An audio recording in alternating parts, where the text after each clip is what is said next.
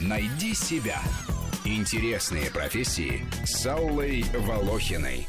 Риэлтор – агент по купле-продаже или аренде недвижимости, посредник при заключении сделок. В его обязанности входит просмотр объектов недвижимости, помощь с оформлением документов, получение разрешений на проведение сделки от всех заинтересованных организаций, правоохранительных органов, ЖЭКов и БТИ, опекунских советов, составление так называемой цепочки партнеров по сделке.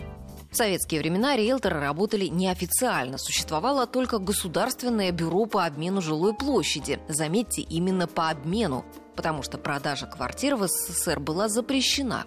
Справиться с огромным потоком желающих изменить свои жилищные условия бюро было не в состоянии, поэтому люди печатали объявления в газетах, обращались к нелегальным маклерам. Чтобы не быть привлеченными по закону о нетрудовых доходах или за мошенничество, маклеры маскировались и шифровались.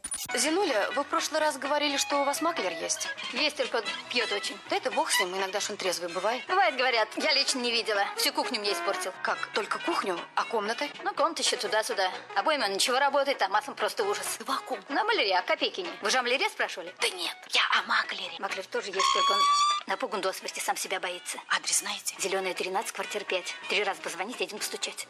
Официально профессия риэлтор была признана в нашей стране в начале 90-х годов 20 века, когда вышел закон о приватизации жилищного фонда. Тогда, почуяв выгоду, рынок недвижимости заполонили криминальные личности. Сегодня тоже можно нарваться на черных риэлторов, причем в состав преступных групп входят также нотариусы, сотрудники органов муниципального управления и полиции. В результате владельцы квартир лишаются своей недвижимости, а то и жизни. В этой сфере очень важна репутация фирмы и сарафанное радио. Хороших риэлторов люди рекомендуют друг другу. Вы от кого? От Зины. Она вас предупредила? О чем? О конспирации о чем? А, ну да, конечно. Так, что у вас есть? 40 метров, квартира. Никаких квартир. Мы говорим о тете. Квартира это тетя, метраж, возраст. Сколько у вас детей? Комнат, значит? Две. Двое. Метраж, простите. Возраст? 25 и 15. Младшая, пожалуй, маловато будет. Слишком молода. Ну, так уж получилось. Я понимаю, но сейчас 15 лет не котируются. Все хотят постарше. Минусы профессии риэлтора – ненормированный рабочий день и зависимость зарплаты от количества законченных сделок. Агенты получают процент от сделки и в период пика на рынке недвижимости имеют хорошую прибыль. А в период спада клиентской активности могут совмещать эту работу с какой-то другой.